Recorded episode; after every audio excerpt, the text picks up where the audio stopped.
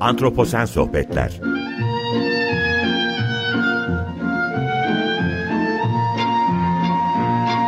Hazırlayan ve sunan Utku Perktaş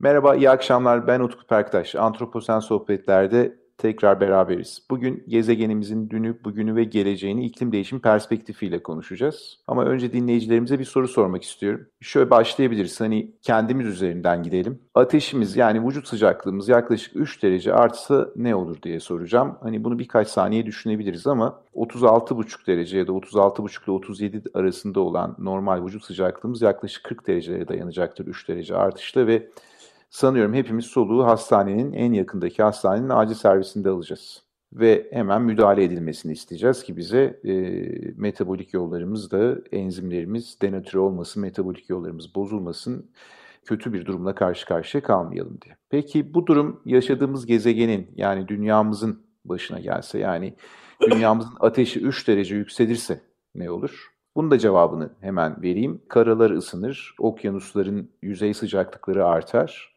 ve bir yandan da kutuplardaki buzulların erimesi söz konusu olur ve deniz suyu yükseklikleri, okyanus suyu yükseklikleri artarak bir takım olumsuzlukları yaşamaya başlarız. Bazı farklı hava olaylarının frekansları artmaya başlar. Şimdi yakın bir zamanda gerek yerli gerek yabancı basına baktığımızda gördüğümüz ilginç haberler var. Bunlardan bir tanesi Antarktika'da yüz ölçümü neredeyse Büyük Britanya kadar olan Thwaites adındaki buzuldaki erimenin neredeyse çok yüksek olduğu ve bu erime sonucunda dünya genelinde deniz suyu seviyelerinin yükselmesinin söz konusu olabileceği ve hatta e, özellikle kıyılarda kurulan büyük şehirlerin, metropollerin New York'tan Londra'ya ve İstanbul'a dek birçok şehirlerin kıyı şeritlerinin su altında kalacağı, tarım arazilerinin tehdit edilmesinin söz konusu olacağı hep belirtiliyor. Bu tür senaryolar yazılıyor. Ee, bunlara ilişkin işte yerel yönetimler bir takım önlemler alıyor. Bunlardan bir tanesi Miami'nin mesela yerel yönetimi bununla ilişkin bir takım önlemler alaraktan küresel ısınmanın, iklim değişiminin bu olumsuz etkilerini bertaraf etmeye çalışıyorlar. Şimdi bu küresel ısınmanın özellikle sanayi devrimi ölçüsü, öl, ölçülen e, değerlere göre yaklaşık bir derece kadar olan artışıyla aslında başımıza gelecek olumsuz olaylar. Oysa küresel ısınma bugün içinde olduğumuz durumla devam ederse 80 yıl sonra yani 2100 yılına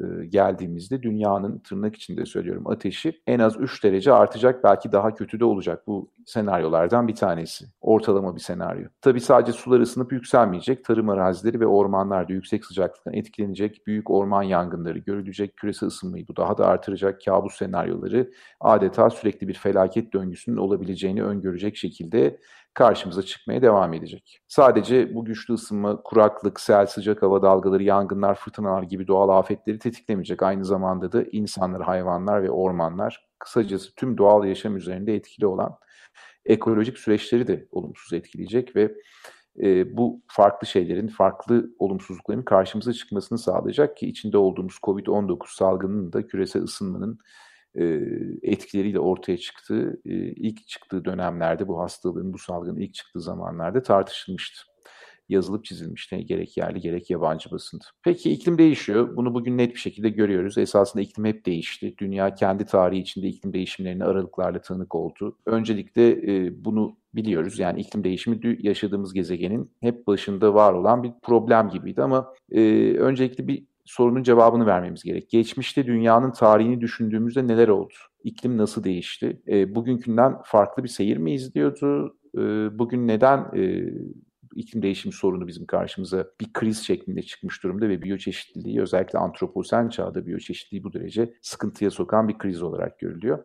Bu soruları ve bu soruların biraz daha fazlasını bir iklim bilimci olan konuğumla bugün Profesör Doktor Nusret Dalfez'le konuşacağım. Nusret Hoca çok kıymet verdiğim hocam. E, İstanbul Teknik Üniversitesi Avrasya Yer Bilimleri Enstitüsü emekli öğretim üyesi. Hocam hoş geldiniz. Nasılsınız? Hoş bulduk. Hoş bulduk. Teşekkür ediyorum beni konuk ettiğin için. Sağ olun. Ben de ben de davetimi kabul ettiğiniz için çok teşekkür ederim size. Şimdi bugün iklim değişimini konuşacağız. Ben böyle kısa bir giriş yapmak istedim ve sırayla sorularımı geçmek istiyorum izniniz olursa. Hocam e, hani genel olarak hani genel bir iklim tanımıyla başlasak e, dinleyicilerimiz için de bugün hep hava durumundan, iklimden bahsediyoruz ama iklim nedir? E, iklimi nasıl tanımlarız? Sonra ya, da biraz iklim, böyle geçmişe klasik gereken... olarak iklim hani hava olaylarının belli bir dönemde alınan ortalamalarında ortalaması olarak yani denir ki 30 yıllık bir dönem alalım. Bunları aylık bazda ayıralım. Ondan sonra bu ay, ay, ay e, boyunca olan bir takım e, hava durumlarının bir ortalamasını alalım. Ama şöyle bir şey aslında hani ben e, çocuklarla falan konuşurken e, genellikle daha doğrusu derslerde de kullanıyorum bunu ya. E, şöyle bir tanım da yapabiliyorsunuz. Yani iklim aslında ne umduğunuz. Yani evden dışarı çıkıyorsunuz. Hiçbir fikriniz yok dışarıda e, havanın ne durumda olduğu ile ilgili. Fakat şunu biliyorsunuz, işte diyelim ki Ağustos ayındasınız veya da Şubat ayındasınız. Dışarı çıkarken sizin bir beklentiniz var. Bu iklim, bu beklenti iklim. E, dışarıda karşılaştığınız şey e, hava durumu. Yani iklim aslında olasılık temelinde tanımlanabilen bir şey. Belli bir durumla karşılaşmanızın olasılığı. Ve iklim değişiminden de bahsettiğimiz zaman bu olasılıklardaki değişmeden bahsediyoruz. Bu çok önemli çünkü e, böyle sistematik olarak her gün aynı şey karşımıza çıkmıyor zaten. Bunların bir takım sıklıkları var. O sıklıklardaki değişmeler olarak karşımıza çıkıyor. Yani iklim aslında dediğim gibi beklediğimiz, umduğumuz e, hava durumu da bulduğumuz. Kabaca böyle. Olasılıklardaki sapmalar da diyebilir miyiz hocam hava durumuna? Olasılık mesela? yani iklim değişiminden bahsettiğimiz zaman işte bu olasılıklardaki değişmeyi düşünüyoruz. Yani e, diyelim ki işte önümüzdeki 30 yılın ikliminin geçmişteki 30 yıldan farklı olduğunu söylediğimiz zaman atıyorum e, bir, bir belli bir ayı alalım mesela Ocak ayını alalım. Oradaki ortalama sıcaklıkları alalım ve ortalama sıcaklıkların olasılıklarında, olasılık dağılımında bir kayma olacağını söylüyoruz. Söylediğimiz şey bu. Hep böyle olasılık cinsinden düşünmek lazım. Çünkü yani karşımıza çıkan tablo her zaman olasılığa dayanan rastsal bir tablo. Peki hocam dünyanın mesela geçmiş 5 milyon yıllık tarihini düşündüğümüzde sıcaklıklardaki değişim genellikle e, artı 2 ile eksi 2 bandında değişmiş ve e, bu durum dünyanın buzul, buzul arası dönemleri yaşamasına neden olmuş hep. Ya, yani yer küre oluştuğundan beri e, iklim diye tarif edeceğimiz şey devamlı değişimler gösteriyor. Bugünden çok daha sıcak veya gelecekte bizi karşımıza çıkacak durumdan çok daha sıcak dönemlerden de geçmiş e, yer küre, yer kürenin yüzeyi. Ama e, bundan daha soğuklar da olmuş. 5 milyon yılı bilmiyorum ama genellikle biz hani son 2,5 milyon yılı falan referans alsak ki buna kuaterner diyoruz. Dördüncü evet. zaman diyoruz. Oraya baktığımızda devamlı olarak belli bir takım e, şeylerle, döngülerle değişen bir durumdan bahsediyoruz. Önce 40 bin, 41 e, bin yıllık döngüler, sonra 100 bin yıllık döngülerle değişen, tabi bu değişmeler nasıl oluyor? Aynı zamanda fiziksel olarak e, Kuzey Kutbu'nda ve Güney'de e, buz kütleleri artıyor. Buz kütlelerinin artmasıyla deniz seviyesi iniyor. Yani su buzda bağlanıyor ve deniz seviyesi iniyor. Ve e, tropiklerde belki 1-2 derece değişme oluyor ama kuzey enlemlerde, güney enlemlerde yani kutupa yakın bölgelerde çok ciddi e, sıcaklık değişmeleri oluyor. Tabii sıcaklık değişmesiyle kalmıyor bu. Bizim bulunduğumuz enlemlerde özellikle bunun aslında yağışlara, e, rüzgara falan e, etkileri var. Yani iklim değişiyor, değişmiş. Her zaman değişmiş. Şimdi şöyle demin söylediğim soruyu biraz daha ileri götüreyim aslında. Biz neden bu iklim değişikliğiyle ilgili, değişimiyle ilgili dertleniyoruz? E, şu anda farklı olan ne? Geçmişe göre çok hızlı değişiyordu ondan. Ha, hocam burada burada bir şey soracağım. Yani şimdi bu iki buçuk milyon yıla da baksak hani 5 milyon yıla da baksak da o dönemde sıcaklıklar böyle hani en azından literatüre baktığım zaman artı 2 eksi 2 bandında değişmiş gibi görünüyor dedim ama bu durum dünyanın buzul buzların arası dönemleri yaşamasına neden oldu. Peki yani günümüze geldiğimizde ne zaman bu döngü değişmeye başladı diyecektim size. İnsanın evrimiyle ilgilendirirsek mesela. Yani şimdi bu döngüde böyle işte 19 bin yıl, işte 20, 20 bin yıl, işte ne bileyim 40 bin yıl, 41 bin çeşitli şeyler var, döngüler var. Ee, bunların tabii çoğu e, astronomik e, şeye bağlı, değişimlere bağlı. Bu Milanko üç döngüleri dediğimiz şeylere bağlı. Bunlar da bir değişme olmuyor. Yani e, bu değişmelerin olmasının sebebi de yerin yörüngesinin e, elemanlarının de, diğer gezegenlerin etkisiyle özellikle Jüpiter, Satürn gibi gezegenlerin etkisiyle bir takım döngüsel değişimlere uğraması. Bunun sonucu da bu da iklime şeye yansıyor. Gelen e, güneşten gelen ışınıma yansıyor e, ışınımı miktarına yansıyor ve bunun sonucunda bu iklime yansıyor. Şimdi bunlar oluyor. Bunlar hep olacak zaten. Onu da söyleyeyim. Yani biz bu döngüden dışına çıkmış değiliz. Ama bu döngülerde diyorum ya ben size 19 bin, 23 bin yıl gibi falan bir takım sayılardan bahsediyorum.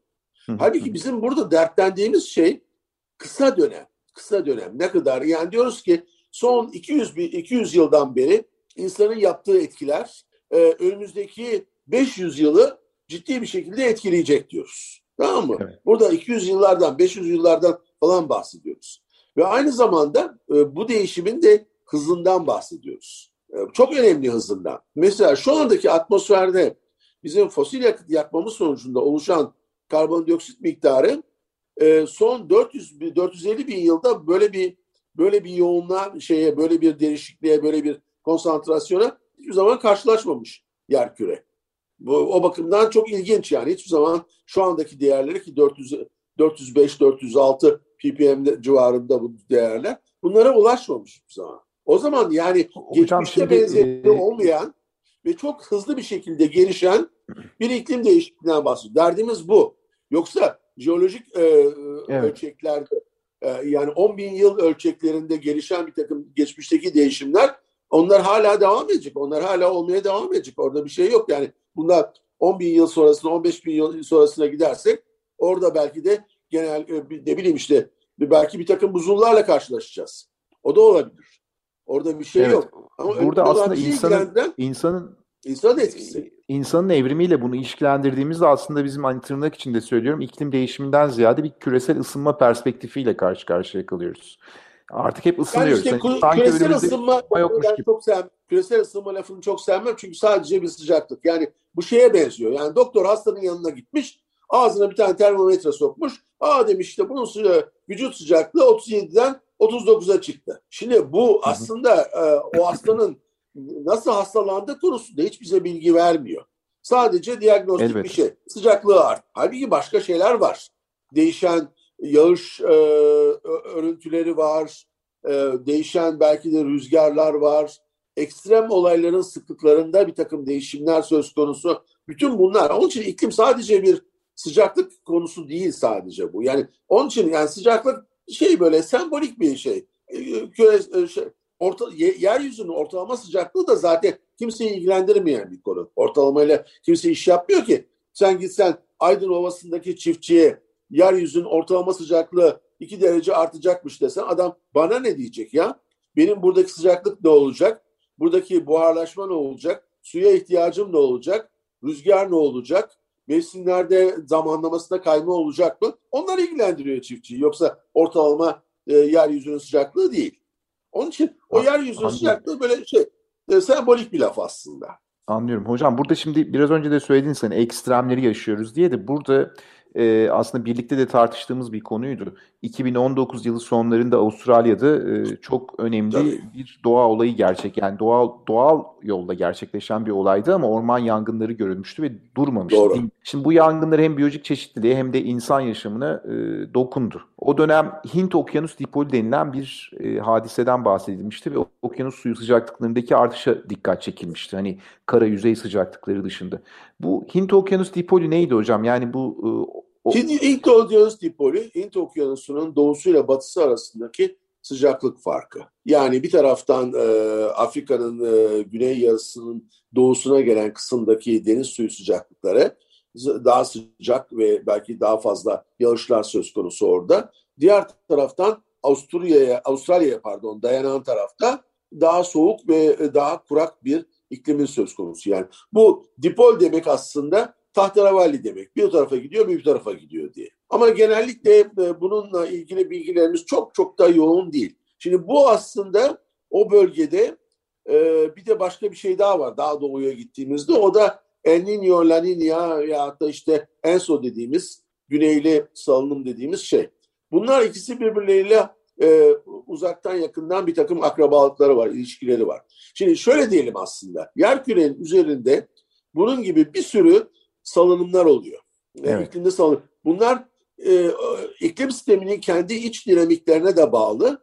Dışarıdan gelen etkilere de bağlı. E, dışarıdan gelen etkiler dediğim zaman işte insanın yaptığı etkiler, güneşte olası olabilir bir takım değişiklikler falan. Bütün bunlara da bağlı olabilir ama böyle bir sürü salınımlar var etrafta.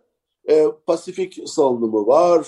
Ne bileyim işte Madden e, Julian salınımı var, var, var, var. Bir sürü salınımlar var. Bu salınımların çoğu aslında öngörülemez salınımlar. Yani bunların e, bir takım matematik modelleri yapılıyor ama bunlarla ilgili bir takım tahminler yapmak çok zor.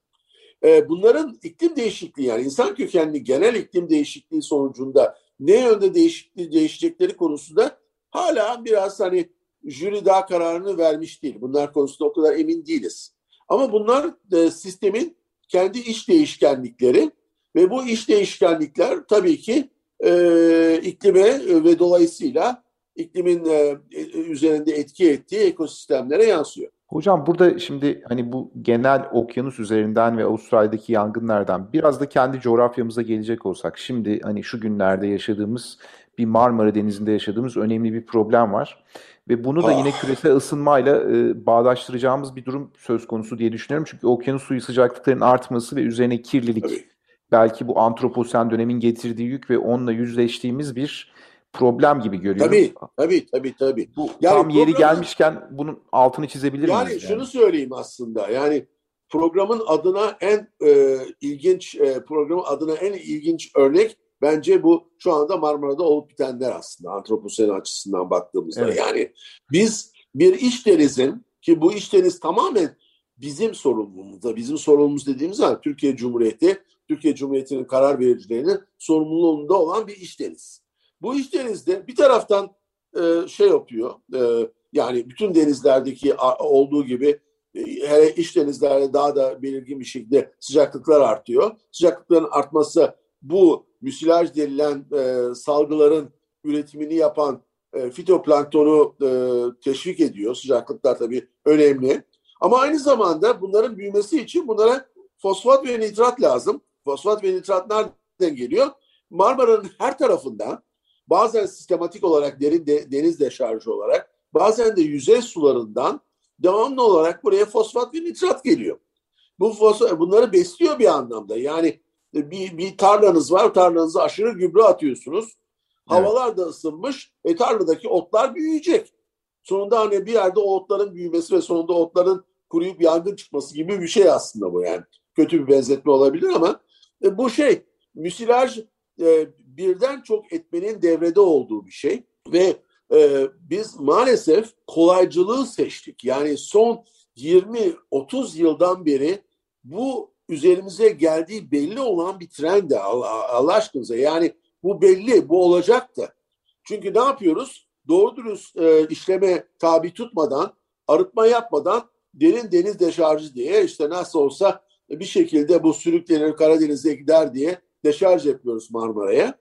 Ve tarımda da e, aşırı gübre kullanımı sonucunda da bir sürü yüzey sularından dolayı noktasal olmayan kaynaklar diyoruz biz buna teknik olarak. Oradan Marmara'ya devamlı fosfat nitrat geliyor. Şimdi besin maddesini bol bulan biraz da sıcaklıktan dolayı e, teşvik edilen bu fitoplankton acayip bir patlama yapıyor, büyüme yapıyor.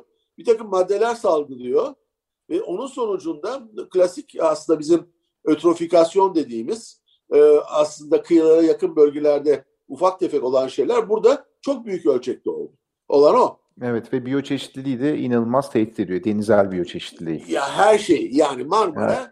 açıkçası bu şekilde bitiyor. Çünkü Marmara aslında biyoçeşitlik aslında çok zengin bir e, denizdir, iç denizdir. Yani ben Ege'de e, şnorkelle daldığım zaman hiçbir şey görmem doğru diyorsa ama Marmara'da eğer dalarsanız Orada muazzam bir çeşitlilik görürsünüz. Evet hem Karadeniz'in besin değeri yüksek suyu hem Ege Denizi'nin farklı ha, deniz suyu. Çok ilginç bir yerdir orası ama sonunda Karışan, ne oldu? Evet. Yani bu İstanbul denilen e, e, müsibet değil, doğa açısından bir müsibet İstanbul. Bu kontrolsüz bir şekilde büyümüş bir İstanbul'un. Bakın İstanbul kontrolsüz bir şekilde büyüyor.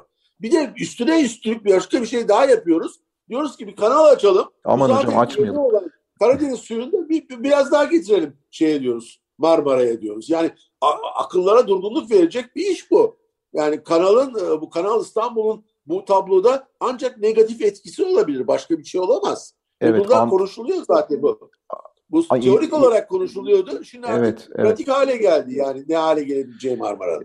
Umarım yapılmaz hocam. Umarım yapılmaz. Çünkü insan çağına çok yakışacak bir şey olacak ve Marmara'yı daha hızlı öldüreceğiz galiba. Marmara'nın başı belada. Bakın yani kanal İstanbul'da yapılmasa bile Marmara'nın 20-30 yıla yayılarak yapılması gereken işlerin ben böyle bir 3-4 yıl içinde yapılabileceğinden de pek ümitli değilim. Çünkü ciddi bir şekilde arazi ayırıp, kaynak ayırıp e, ciddi biyolojik arıtma yapmak lazım. Bunu yapmazsanız Marmara'ya fosfatı, nitratı basmaya devam ederseniz bu işin sonu çok kötü olacak. Sonunda kokan pislik içinde bir e, zehirli madde çukuruna dönecek Marmara. Yazık evet. ya yani bu dünyanın en güzel denizlerinden, en hoş yerlerinden bir tanesi ya Marmara. Bu Marmara'nın balığını yerken biz şimdi artık ne balık olacak, ne midye olacak, ne bilmem ne olacak. Marmara gidecek yani. Marmara sonunda bir kanalizasyon çukuru haline gelecek. Çok haklısınız. Hocam şimdi tekrar dönecek olursak bu hükümetler arası iklim değişimi panelinde e, belirtildiği gibi iklim sisteminde görülen ısınma büyük ölçüde insan kaynaklı deniyor. Bu konuda ne tabii, düşünüyorsunuz? Yani tabii insan kaynaklı. Yani şöyle diyeyim aslında biz iklimin geleceğiyle ilgili bir şeyleri nasıl söylüyoruz? Ee, iklim sistemi, yer sistemi diyelim hatta buna iklim sistemi değil biraz daha büyütelim yer sistemi diyelim. Yer sisteminin bir takım matematiksel modellerini yapıyoruz.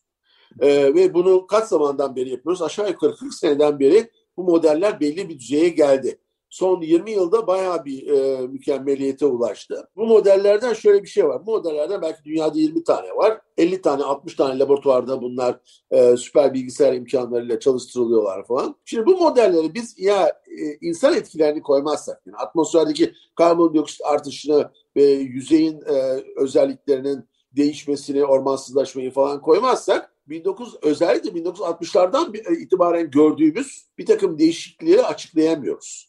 Çünkü bilimin amacı nedir?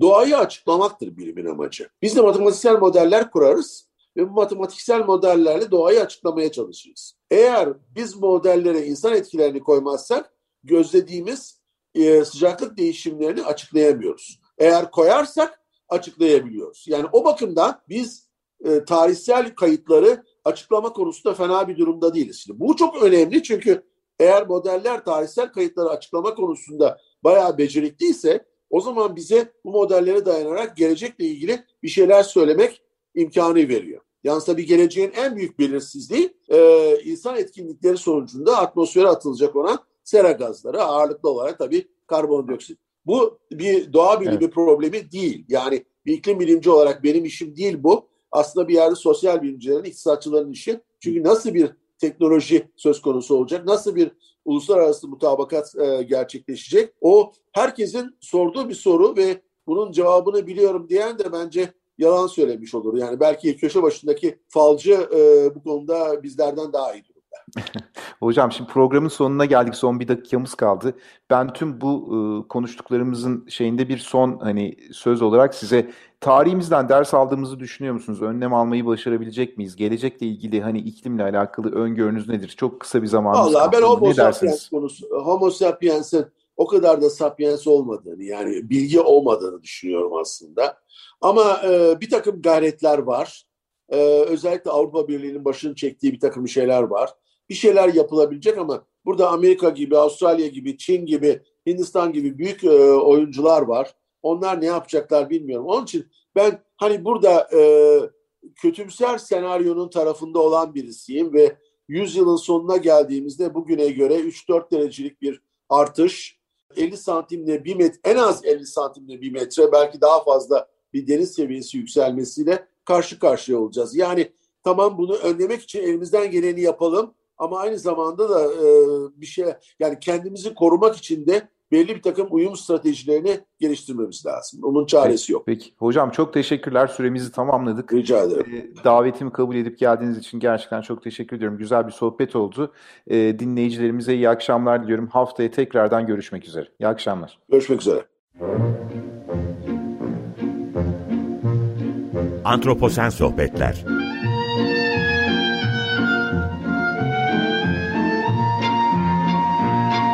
Hazırlayan ve sunan Utku Perktaş